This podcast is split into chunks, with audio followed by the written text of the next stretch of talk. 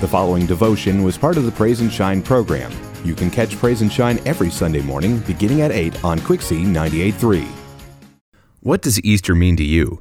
Is it just another government holiday, a day off from work, or maybe it's just a money grab for the candy companies? To Christians, Easter is the most important time, more important even than Christmas. Yes, Christmas is important, but it doesn't save us from our sins. Jesus' birth only appears in two of the Gospels, his ascension in another two, and Acts. But do you know what's mentioned in every single Gospel? Jesus' death and resurrection. Easter is so important because our Christianity revolves around the death and resurrection of Jesus Christ. Without that resurrection, Christianity would be meaningless because our sins would not have been forgiven by the sacrifice of Christ. If it wasn't for Easter, we would have to continue living like the Jews of the Old Testament, offering up animal sacrifices to the Lord for our sins. Easter is just as important today as it was nearly 2,000 years ago because it represents how Jesus saved us from our sins by dying and rising again after three days, conquering death so that we may live for eternity with our Heavenly Father